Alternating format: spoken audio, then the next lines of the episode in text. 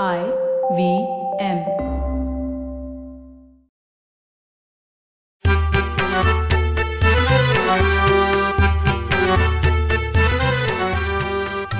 नमस्कार मंडळी मी डॉक्टर राजीव. आणि मी माणिक. माणी शाळेतला एक प्रसंग मला आठवतोय बरं का गमतीचा प्रसंग.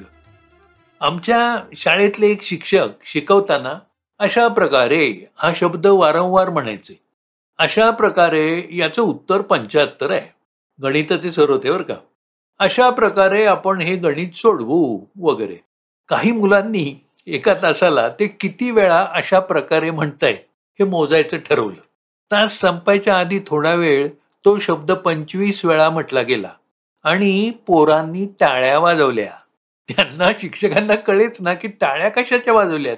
ते म्हणाले अशा प्रकारे तुम्ही टाळ्या का वाजवतात? अशा प्रकारे तुम्ही टाळ्या का वाजवत आहात?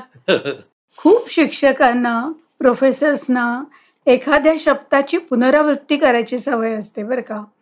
As a matter of fact हा किंवा एक्झॅक्टली सिमिलरली असं वारंवार म्हणणारे कॉलेजमधले प्रोफेसर्स आठवत आहेत.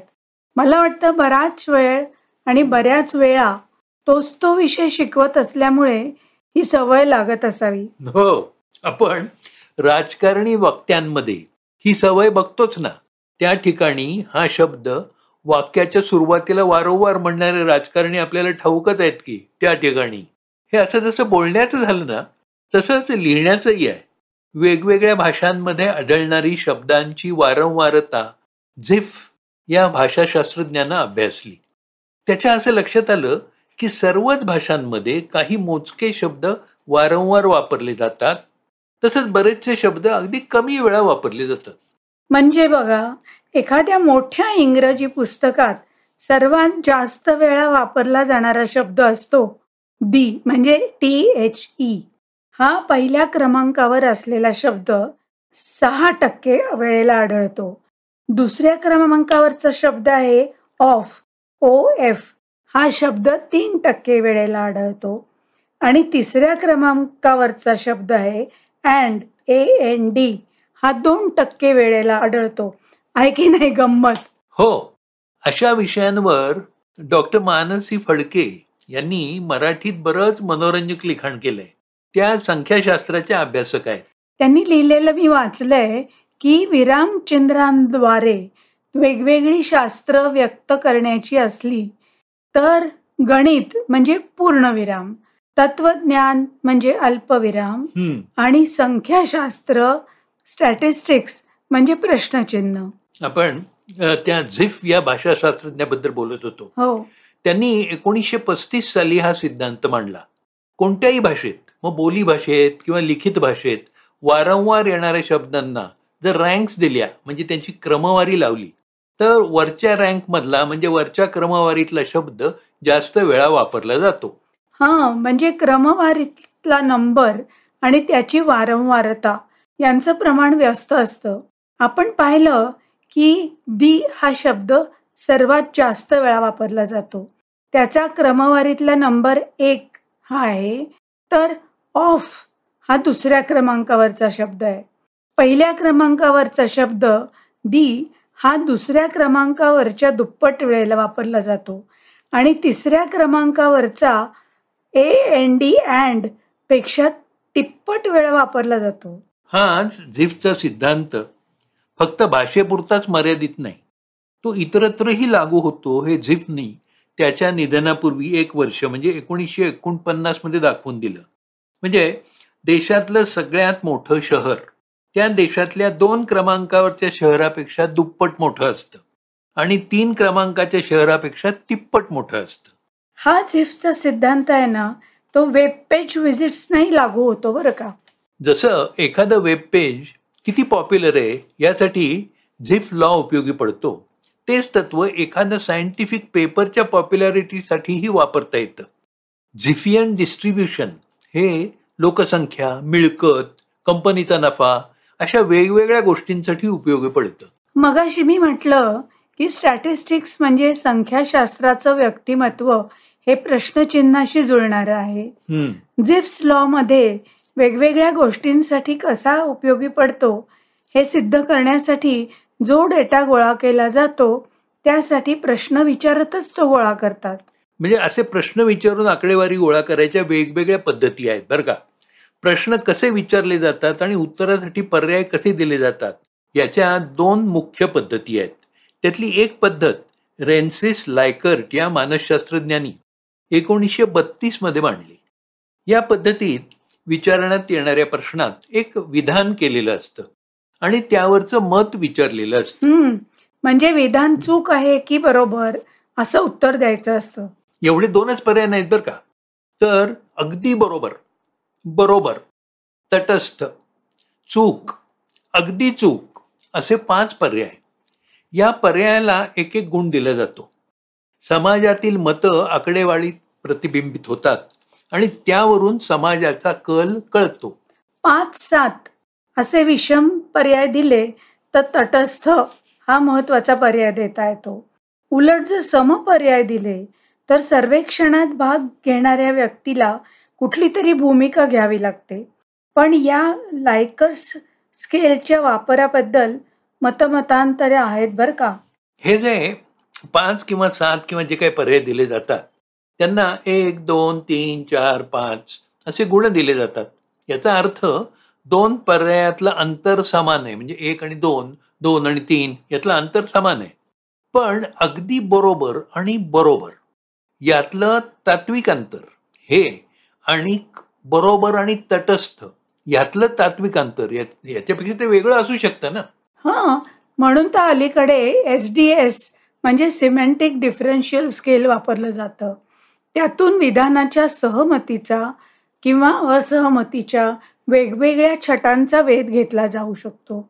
संख्याशास्त्राला प्रश्नचिन्हासारखं व्यक्तिमत्व यासाठी तर दिलं गेलंय ना. प्रश्न कसा विचारला जातो यावर त्या सर्वेक्षणाचा निर्णय अवलंबून असतो. कित्येक वेळा तोच प्रश्न कसा विचारला जातो यावर उत्तर अवलंबून असतं. म्हणजे बघ प्रार्थना करत असताना खाणं योग्य आहे का? या प्रश्नाचं उत्तर येतं नाही प्रार्थना करताना खाणं अयोग्य आहे. पण तोच प्रश्न जर वेगळ्या प्रकारे विचारला तर वेगळं उत्तर मिळू शकतं.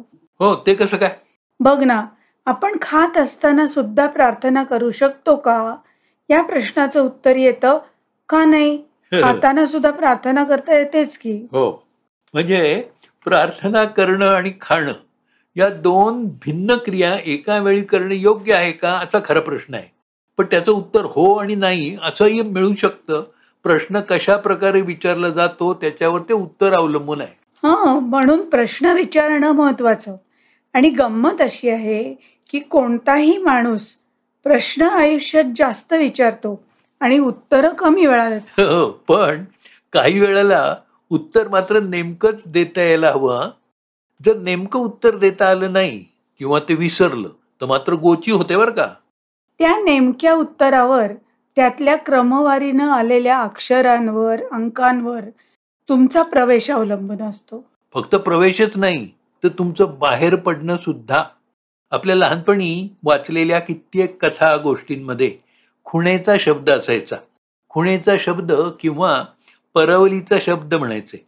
शब्द किंवा वाक्य किंवा एखादा मंत्र सुद्धा. हा बघा ना आता अलीबाबा आणि चाळीस चोर या गोष्टीमधला तो कासिम.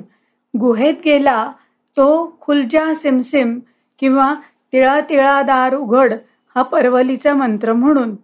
तो आत गेल्यानंतर गुहेच्या तोंडावरचा तो अजस्त्र दगडानं गुहेचं दार बंदच झालं आणि कासिम खुलजा सिमसिम हा मंत्र विसरला.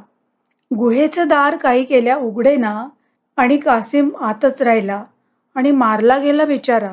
लहानपणी वाचलेल्या गोष्टीतला तो परवलीचा खुणेचा शब्द या डिजिटल दुनियेत पासवर्ड होऊन पुन्हा आपल्या आयुष्यात आला आणि कायमचा ठाण मांडून बसला. काहीही करायचं असलं म्हणजे तुमची ईमेल उघडायची असेल किंवा कॉम्प्युटर चालू करायचं असेल तुमचं डेबिट किंवा क्रेडिट कार्ड वापरायचं असेल तर पासवर्ड लिहिल्याशिवाय गत्यंतरच नाही. हो हो.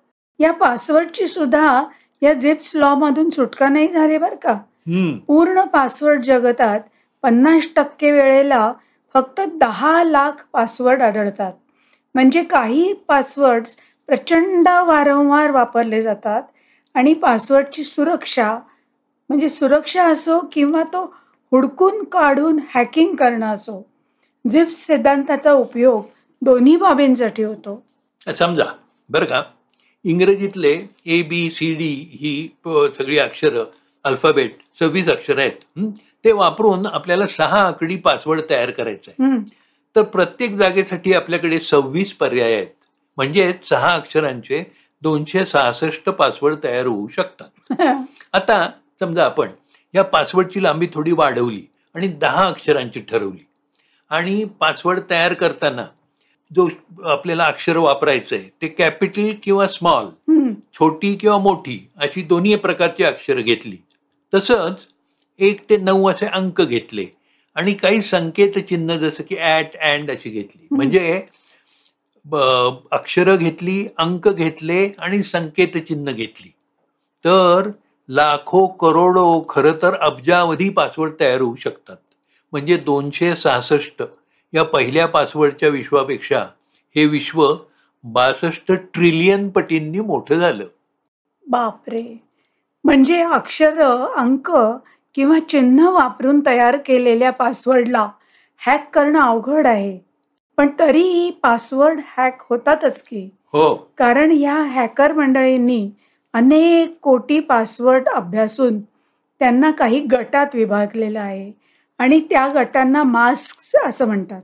समजा आठ अक्षरी पासवर्ड आहे. पहिलं अक्षर मोठं म्हणजे कॅपिटल लिपीतलं आहे मग तीन स्मॉल अक्षर आहेत. मग चार संख्या आहेत. झिप सिद्धांताप्रमाणे काहीच मास्क पुन्हा पुन्हा आढळतात त्यामुळे हॅकर्स मंडळी उच्च वारंवारीचे आढळणारे मास्क आणि उच्च वारंवारितेनं येणारे शब्द प्रथम तपासतात आणि मास्कचा भेद घेतात. आणि काही मास्कचा भेद करायला काही मिनिटच पुरेशी ठरतात. कमाल झाली. खरंच कमाल झाली. आणि माझ्या बाबतीत तर नेमकं उलटच होतं. माझा पासवर्ड मीच विसरते. आणि झाली का पंचायत? मग फॉरगॉटन पासवर्डचा ऑप्शन स्वीकारून नवीन पासवर्ड तयार करायला लागतो. हो पण पासवर्ड विसरल्यामुळे तो बदलणं वेगळं आणि आपण होऊन स्वतःसाठी नवीन पासवर्ड तयार करणं वेगळं. हो. तज्ज्ञ मंडळी म्हणतात की दर काही दिवसांनी म्हणजे सहा महिन्यांनी पासवर्ड बदलावा. म्हणजे हॅकर्सची भीती कमी होते. म्हणूनच कोणी विद्वानांनी दिलेला कानमंत्र महत्त्वाचा ठरतो बरं का. तो म्हणतो पासवर्ड टूथब्रश सारखा वापरावा. टूथब्रश म्हणजे काय? म्हणजे आपला कोणाला देऊ नये आणि दर सहा महिन्यांनी बदलावा. टूथब्रश आणि पासवर्ड. वा छान चालला आहे बरं का. अरे शाळेतला गमतीचा प्रसंग आठवत सुरुवात झाली आणि आपण झिप्सच्या सिद्धांताचा वापर करून पासवर्ड कसा हॅक करता येतो इतका लांबवर प्रवास करून आलो. आता इथेच थांबूया का? पुन्हा भेटूच या मराठी खिडकीतून. मराठी खिडकीतून. तुम्हाला मराठी खिडकीतून हा आमचा पॉडकास्ट आवडला असेल ना तर तुम्ही आम्हाला फेसबुकवर जरूर सांगा.